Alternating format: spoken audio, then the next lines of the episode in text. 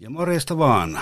Kuuntelet Allu 61 Jyväskylä podcastia ja pitkästä pitkästä aikaa. Nyt on vierähtänyt melkein kuukaus edellisestä podcastista. Ja jatketaan tätä Iokisarjan esittelyä, kun ei muutakaan asiaa ole. Eli nyt on Iokisarjan kuudes osa Loimujen aikaan, ja sen on kustanut kustantanut Kummerus vuonna 1976. Ja tämä kirja on 640-sivuinen iso järkäle ja käsittää vuodet 1937-39, eli Kalle oli silloin 17-20-vuotias. Ja tällainen oli tämän jakson ydinkohdat, eli Kalle kutsunnoissa haaveena kirjoituskone, mikä oli lehmän hintainen. Joo, eli puute ja ei kurjuus ovat väistyneet niin Kallen kotoa kuin lähitienolta. Töitä taas uuraasti puskeva isä Herkko ja miehen voivat omaava vajaa parikymppinen Kalle hankkivat Kallioniemen kattilakuntaan elämisen tasoa. Rahannuusaa ei ole, paitsi Kallella – joka jokaisen markkansa kantaa kotiin niin, ettei tahdo omaan käyttöön jäädä markan latia.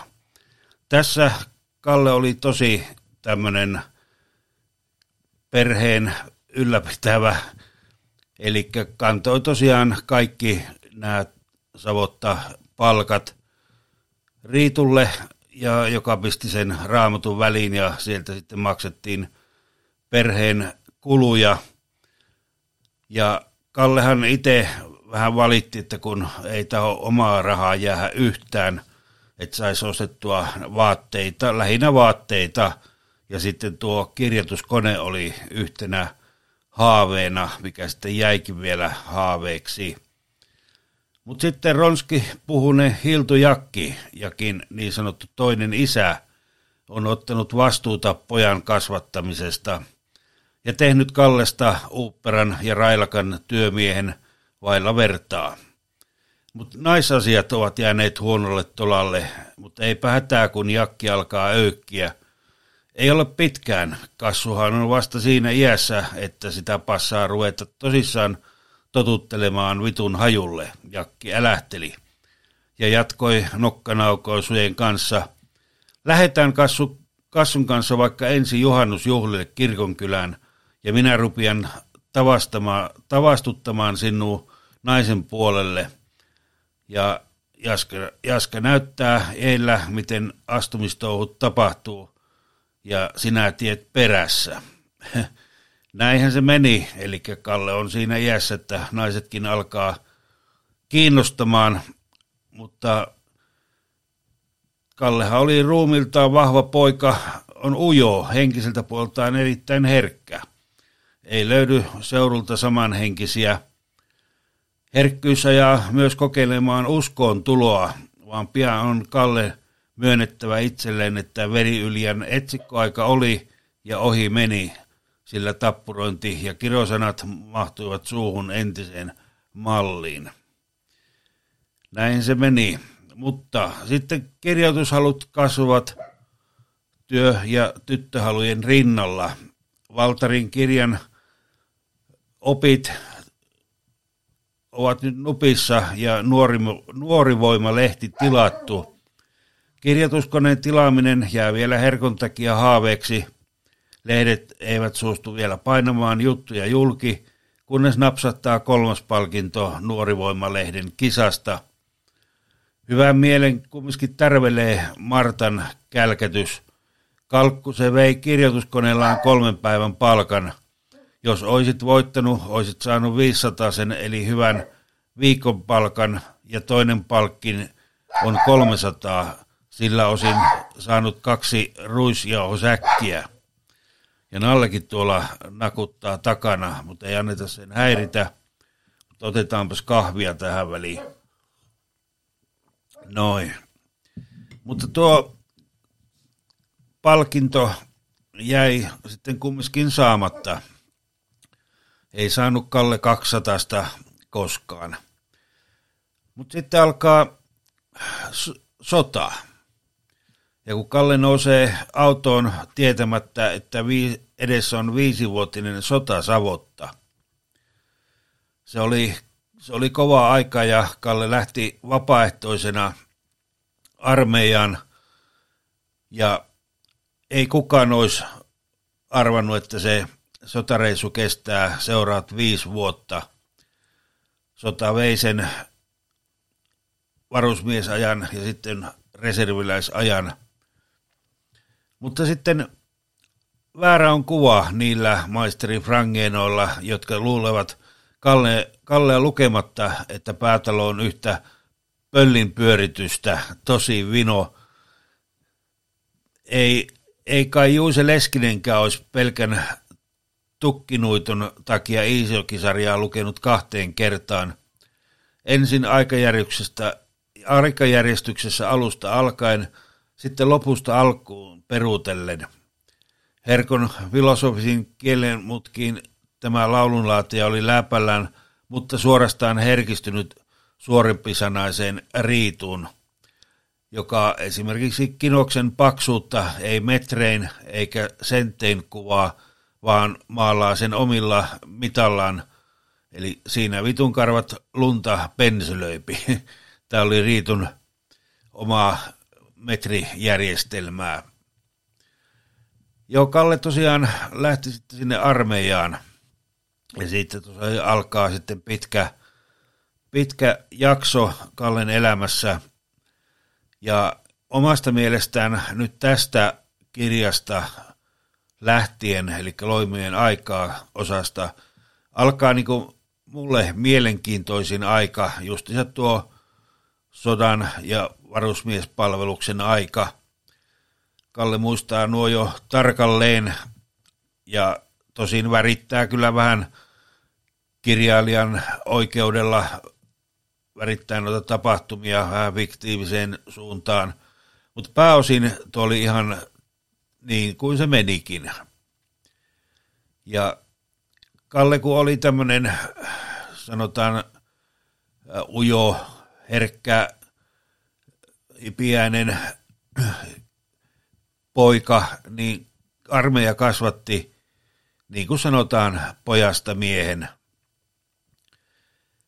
Kalle uskalsi jopa naisia lähestyä iltalomillaan ja tämä kierroon katsova herkkä poika sai nyt itsetuntoaan vähän takaisin. Ja kyllä sitten mentiinkin. Oli meno aika railakasta ja välillä tuon viinankin kanssa töppäiltyä tuli, mutta niistä sitten näissä myöhemmissä osissa lisää.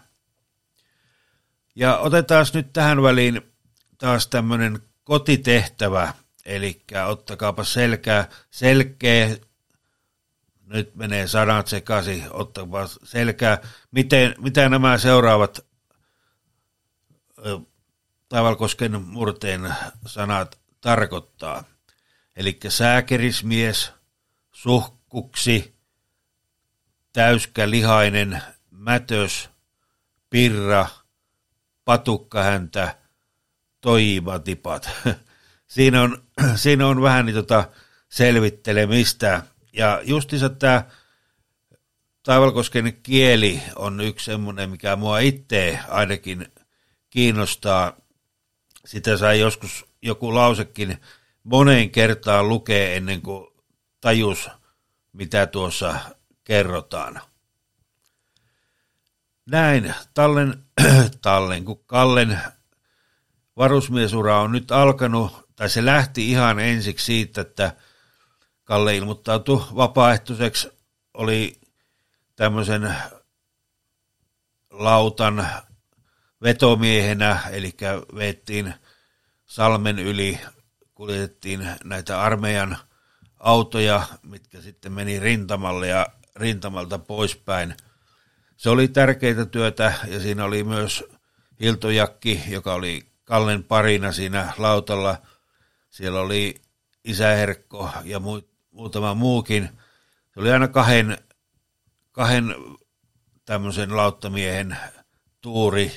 toinen teki yövuoroa ja toinen päivävuoroa. Kalle teki Hiltujakin kanssa yövuoroa ja siinä tosiaan näki jo sodan tuhot, kun rintamalta tuli autoja. Siellä oli kuolleita ja haavoittuneita. Siinä sitten vettiin tuon salmen ylitse. Mutta sitten Kalle tosiaan lähti pioneerijoukkoihin ja sai jonkinlaisen pioneerikoulutuksen siinä alussa. Tosin sitten kun kysyttiin halukkaita talouspuolelle, niin Kalle kun tykkäsi noista perunankuorinnoista ja siivoamisesta, niin Kalle ilmoittautui siihen ja siitä lähti talouspuolen hommat sitten, mikä oli koko sodan ajan Kallen tehtävänä. Aliupserikouluun Kalle ei mennyt, koska halusi päästä aikaisemmin kotia, mutta eihän se tuossa vaiheessa tiennyt, että viisi vuotta se tulee viemään noin kahvia taas peliin. Ja tosiaan tuo armeija-aika ennen rintamalle menoa oli mielenkiintoista aikaa. Siinä mettäkeikat ja kaikki tämmöiset harjoitukset käytiin hyvin tarkasti lävitse. Mutta seuraavat muutama kirjejakso tulee sitten siltä sodan ajasta. Kerrotaan, miten Kalle haavoittuu ja sitten joutuu P2-mieheksi. Siinä on sairaalareissua sun muuta mielenkiintoista mukana, joten ihan mukava noita on luella. Ja tosiaan kun itse on viiteen kertaan lukenut tuon Iokisarjan, niin aina tähän kirjasarjaan asti niin en ole oikein tykännyt. Se on niin ankeita tuo ensimmäiset viisi osaa, mutta tosiaan tästä kuudennesta osasta, kun tuo talouspuoli paranee noilla kotona, niin tämä on jo paljon miellyttävämpää lukea. Mutta tämä oli nyt tämmöinen kuudes osa äkkiä kraapasu loimujen aikaan teoksesta. Ja toivotaan, että nyt ei nyt ihan kuukautta menisi tuohon seuraavaan osaan – sillä näitä on ihan tosi mielenkiintoista tehdä näitä lyhyitä, miksi näitä nyt sanoisi kraapasuksi. Ja tosiaan, jos tätäkin kirjaa 640 sivua alkaisi ihan tarkalleen käymään asia, aja, asialta, niin tällekin podcastille tulisi aivan mahtavan pitkä – ja vähän veikkaan, että kukaan ei jaksaisi kuunnella sitä, varsinkaan jos ei ole jo jäänyt tähän Ioki-sarjan koukkuun. Tämä on koukuttava sarja, niin se teki mullakin aikoinaan, kunhan ensiksi ajattelin, että kunhan käynyt lukaisemassa tuon hirveän paksun kirjan. Mutta niinhän se on vienyt. Mä oon itse yli viisi vuotta näitä kirjoja lukenut ja tämä sarja on yksi ehdoton suosikki. Tosin nyt on muutama kuukausi jo mennyt, ettei ole Iokisarjaa lukenut. On ihan tarkoituksella pitänyt tämmöistä taukoa tästä, mutta varmasti joku päivä vielä aloitan tuon Iokisarjan läpikäymisen. Siinä kestää noin vuoden päivät, kun se on läpi luettu. Ja tiedä, vaikka joku päivä pääsisi tuohon niin sanottuun kymppikerhoon, eli semmoinen, joka on lukenut kymmenen kertaan tuon Iokisarjan lävitse. Niitä ei kauhean monta ole, mutta tiedän, että semmoisiakin löytyy. Mutta tämä oli Loimujen, aikaan kirja ja kuuntelit Allu 61 Jyväskylä podcastia ja minähän olen Allu eli Ari Algren ja tuohan kuuntelee vastaisuudessakin ja tosiaan löytyy nuo aikaisemmat kirjatkin esiteltynä. Ja edelleen, niin kuin joka jaksossa on sanonut, että muutakin materiaalia on tulossa tänne podcastiin kuin nämä kirjajutut uskon, että monet, jotka ei kauheasti kirjoja harrasta, niin tuntuu aika pitkäveteiseltä jutulta. Mutta tietenkin te, jotka olette lukenut Iokisarjaa, niin varmaan löydätte semmoisia muistikohtia, ja varmaan löydätte sitten semmoisiakin kohtia, että mistä en ole kertonut, että mitkä olisi pitänyt olla täällä. Mutta, mutta tämä nyt oli tämmöinen jakso, ja palataan Iokisarjan aiheena tai jollain muulla aiheella sitten myöhemmin. Joten se on nyt moi moi!